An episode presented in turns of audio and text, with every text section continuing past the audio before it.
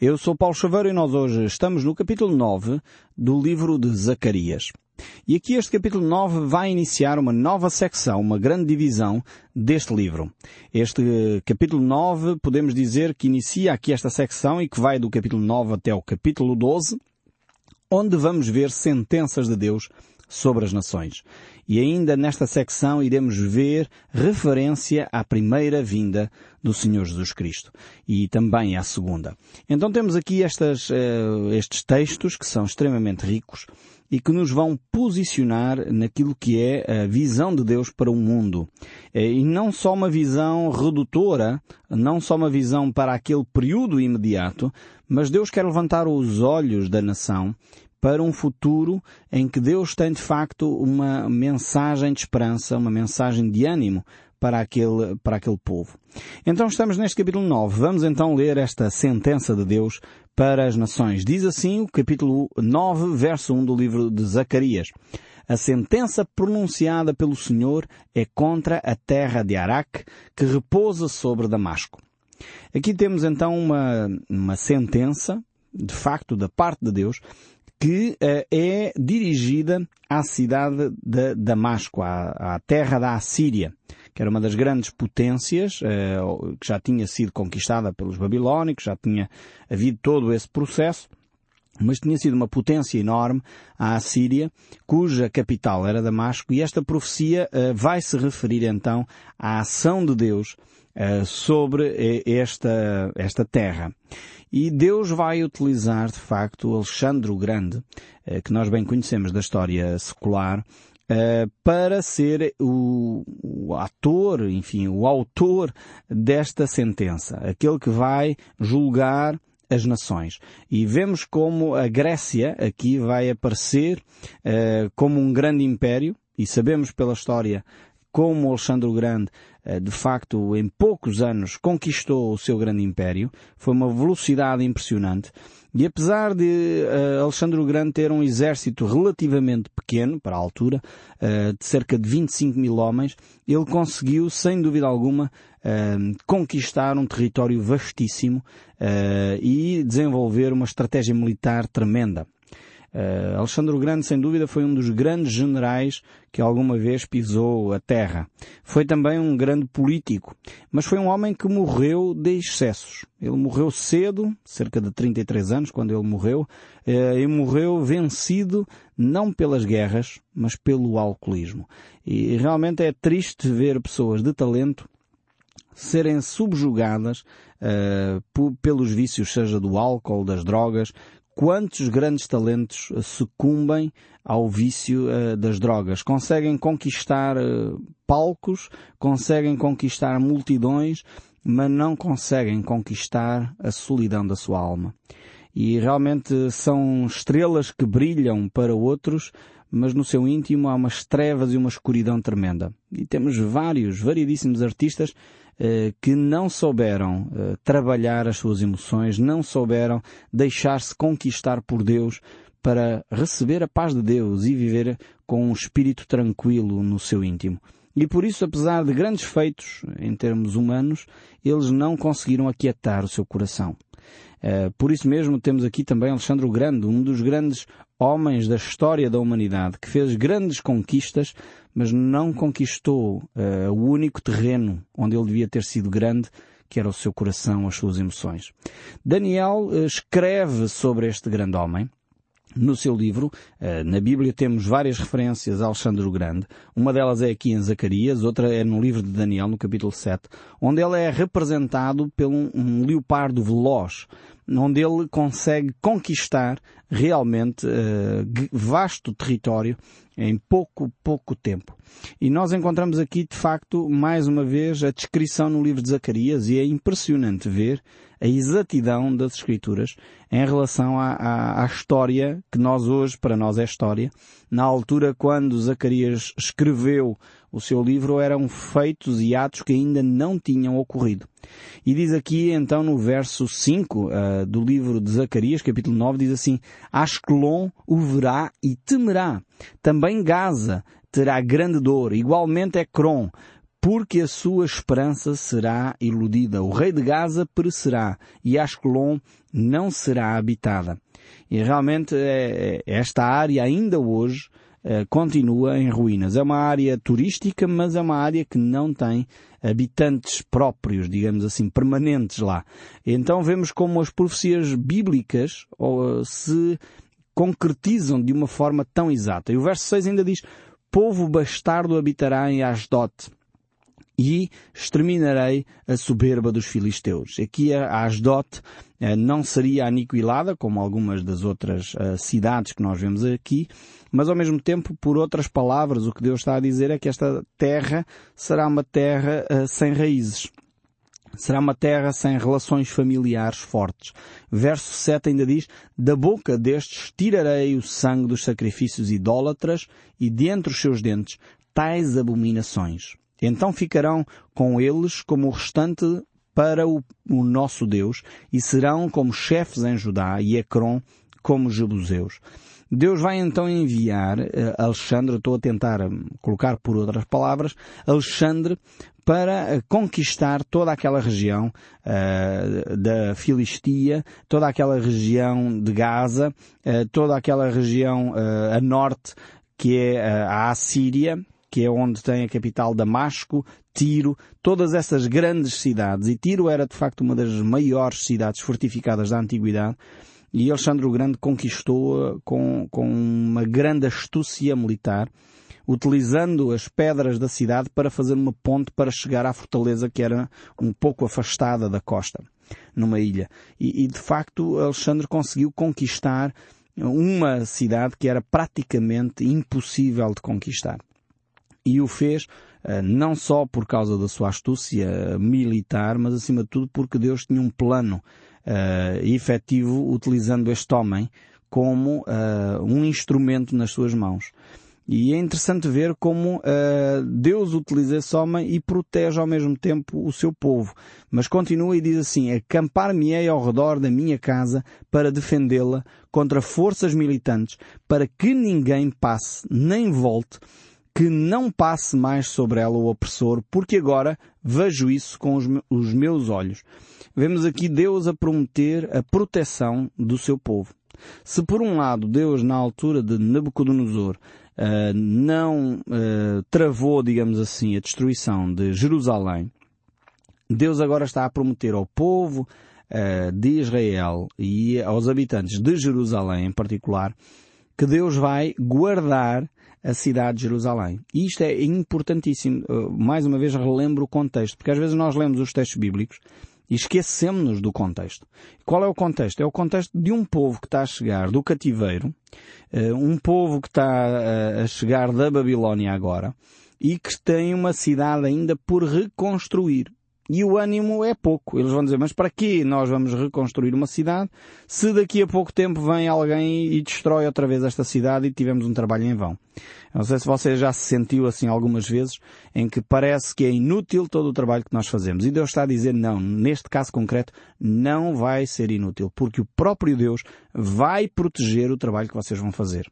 Ou seja, vale a pena vocês investirem agora na reconstrução do templo, vale a pena vocês investirem na reconstrução das muralhas, porque mesmo em relação a, a, a Alexandre o Grande, eu vou proteger a cidade com as minhas próprias mãos. Eu vou proteger a cidade da intervenção uh, dos grandes militares, dos grandes generais, daqueles que uh, de facto teriam poder militar para destruir, mas não vão fazer. Eles vão destruir a cidade de Tiro, que é altamente fortificada, vão destruir Damasco, vão destruir Ascalon e deu, deu aqui um, uma série de nomes de cidades importantes, mas diz, ao mesmo tempo eu vou proteger Jerusalém, porque eu sou o Senhor.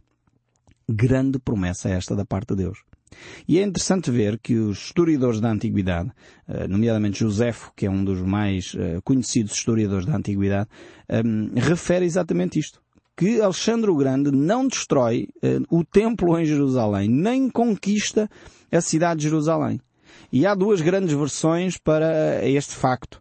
Um, e de facto, uma delas refere-se a uma possível visão que Alexandre o Grande terá tido e por isso quando chegou a Jerusalém viu o sacerdote no templo e relacionou isso com uma visão que havia tido uh, e por isso não destruiu a cidade de Jerusalém, antes pelo contrário utilizou o templo para fazer adoração ao Deus vivo e verdadeiro.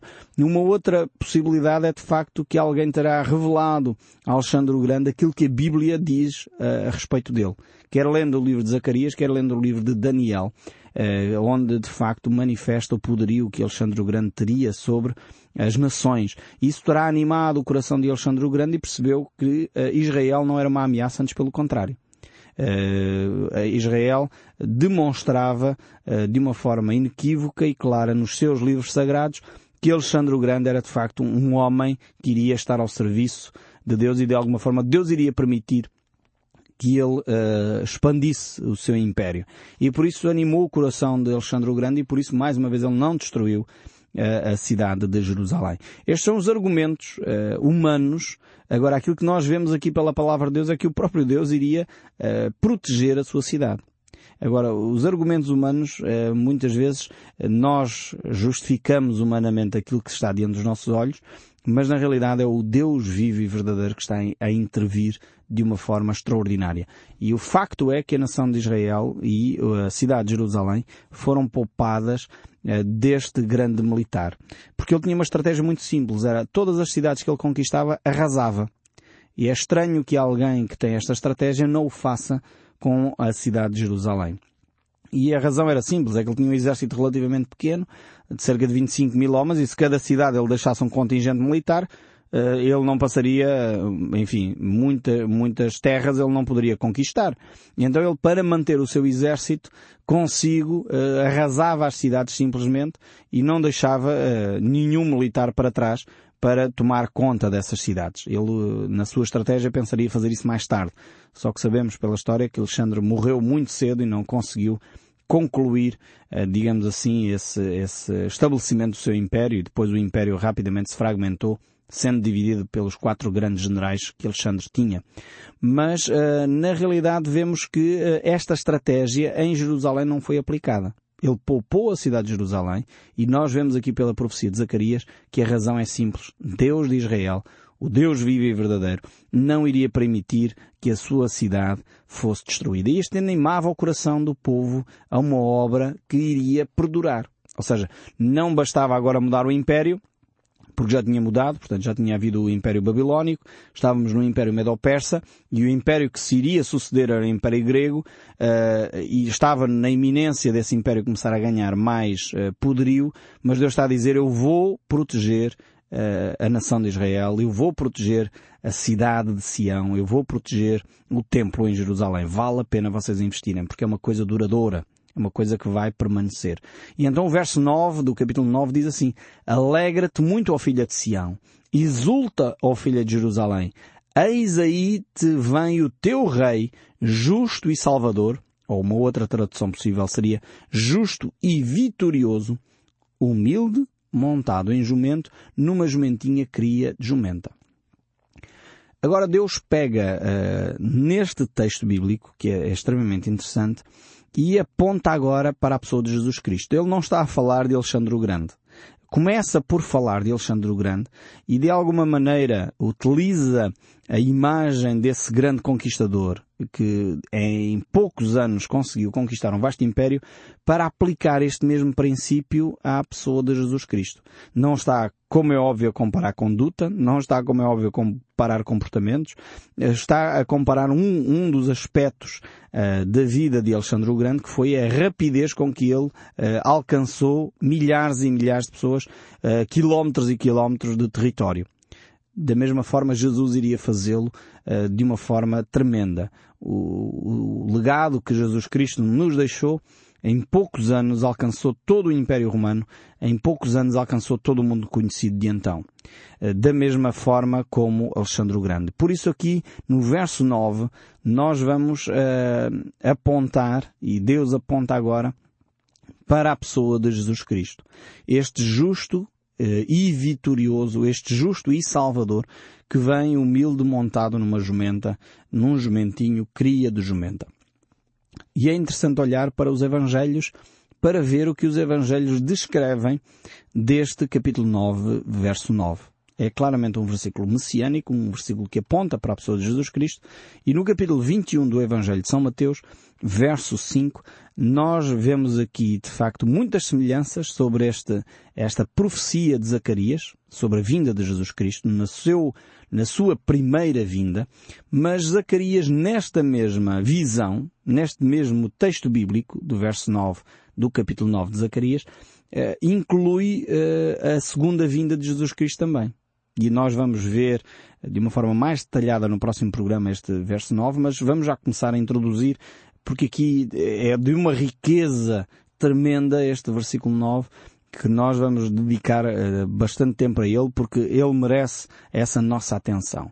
E vamos começar por olhar em primeiro lugar então para Mateus capítulo 21 verso 5 porque na realidade, apesar de o Evangelho de Mateus ter algumas semelhanças, contém também algumas diferenças. E vamos lá ver se vocês conseguem entender quais são as diferenças entre a citação uh, de Mateus e a referência que nós acabamos de ler do livro de Zacarias, capítulo 9, verso 9. Eu vou ler de novo uh, Zacarias 9 e depois a seguir vou ler Mateus capítulo 5. E vamos ver se vocês conseguem entender as diferenças. Diz assim, Zacarias 9, verso 9.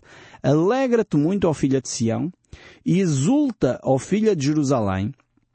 Eis aí te vem o teu rei, justo e salvador, humilde, montado num jumento, num jumentinho cria de jumenta. E agora, vejam bem o capítulo 21 do Evangelho de São Mateus, verso 5 dizia à filha de Sião, eis aí te vem o teu rei, humilde, montado em jumento, num jumentinho cria de animal de carga. Não sei se percebem as diferenças aqui. Há algumas omissões da parte de, de Mateus uh, e depois há uma transcrição praticamente literal uh, da profecia de Zacarias. Mas já lá vamos a essas afirmações. Ainda no Evangelho de São João, no capítulo 12, verso 5, voltamos a ter aqui uma citação também de Zacarias. Diz assim, Não temas, filha de Sião, eis que o teu rei aí vem montado em um filho de jumento. E vemos neste texto aqui a chegada de Jesus para salvar de facto o mundo.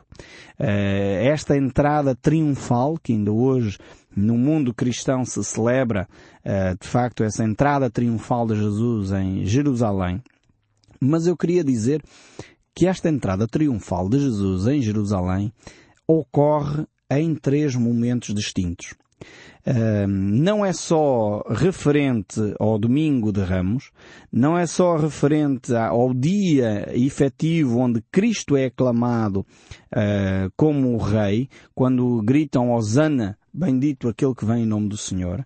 Uh, e quando ele entra uh, em Jerusalém sentado nessa jumentinha, mas Jesus Cristo é efetivamente aclamado uh, em outros momentos, não só como rei, mas também nós vamos ver que neste mesmo período, Jesus Cristo entra na cidade como profeta e Jesus Cristo entra na cidade como sacerdote.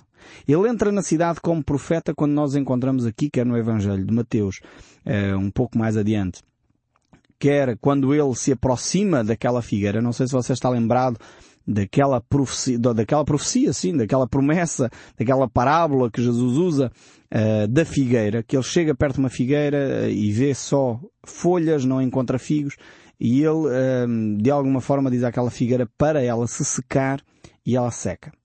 Uh, e aqui é de facto uma atitude profética, porque a figueira, eh, como nós já temos visto aqui ao longo dos nossos programas, simboliza o quê? A figueira simboliza a nação de Israel.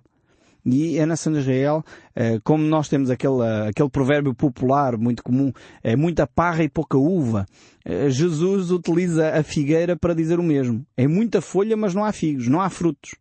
Então a, a, nação de Israel no tempo de Jesus Cristo tinha todo o aparamento, todos os ornamentos, todos os rituais, todas as cerimónias, todas as tradições muito bem organizadas, tinha muita folha, mas na realidade não estava a dar fruto, não havia um coração ligado a Deus, não havia amor ao próximo, não havia de facto uma interajuda entre as pessoas, havia cerimónia, havia ritual, havia muito, muita rigidez nas normas, mas não havia proximidade, não entendiam o coração de Deus. E Jesus Cristo utiliza esta profecia de ação, um oráculo de ação, chamado assim, um, para mostrar o estado espiritual da nação uh, de Israel. E ele entra na cidade, e nós vemos depois no, no, nos outros evangelhos, evangelhos de Marcos, no evangelho de João, no evangelho de Mateus, onde está narrado estas, este episódio da entrada de Jesus Cristo em Jerusalém, e vemos que ali ele ensina. E as pessoas admiram-se do seu conhecimento, da sua autoridade, diz lá o texto bíblico. Então vemos que Jesus Cristo, por um lado, entra em Jerusalém como rei, a entrada a chamada entrada triunfal de Jesus. Uh, depois temos uh, Jesus Cristo que entra na cidade num outro momento como profeta e depois temos também Jesus Cristo a entrar na cidade como sacerdote. E é uma das poucas uh, referências a Jesus como sacerdote. É quando ele entra no templo, e você certamente está lembrado disso, e ele de alguma forma expulsa do templo aqueles que tornaram a religião um negócio.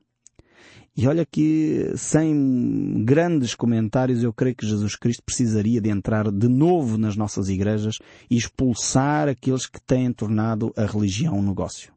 Porque infelizmente isso tem desonrado o nome de Jesus, porque infelizmente isso tem desonrado a glória de Deus. Quantas das nossas igrejas estão, estão transformadas em, eh, em lugares de negócio? Onde o tema principal é o dinheiro onde o grande momento do culto é o tempo da oferta. É onde se levantam os dízimos. Onde o tempo uh, principal do culto é a venda de objetos supostamente sagrados. E era o que estava a acontecer no templo em Jerusalém. E Jesus Cristo entrou ali e com a autoridade divina, com a autoridade sacerdotal, ele expulsa aqueles homens que estavam a transformar a fé num negócio estavam a transformar a relação com Deus naquilo que era uma casa de salteadores nas palavras do próprio Senhor Jesus Cristo. Como nós precisamos repensar a nossa fé. Como nós precisamos de olhar para as palavras de Jesus e neste momento, nesta profecia de Zacarias, entender o nosso caminhar com Deus e perceber como está a nossa relação com Deus.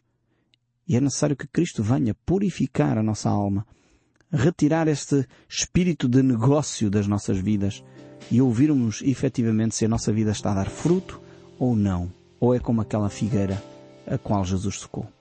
No próximo programa nós voltaremos a este texto que é tão rico, como já repararam, e voltaremos a analisá-lo com muito mais pormenor. Não deixe de ouvir o som deste livro. Que Deus o abençoe ricamente e até ao próximo programa.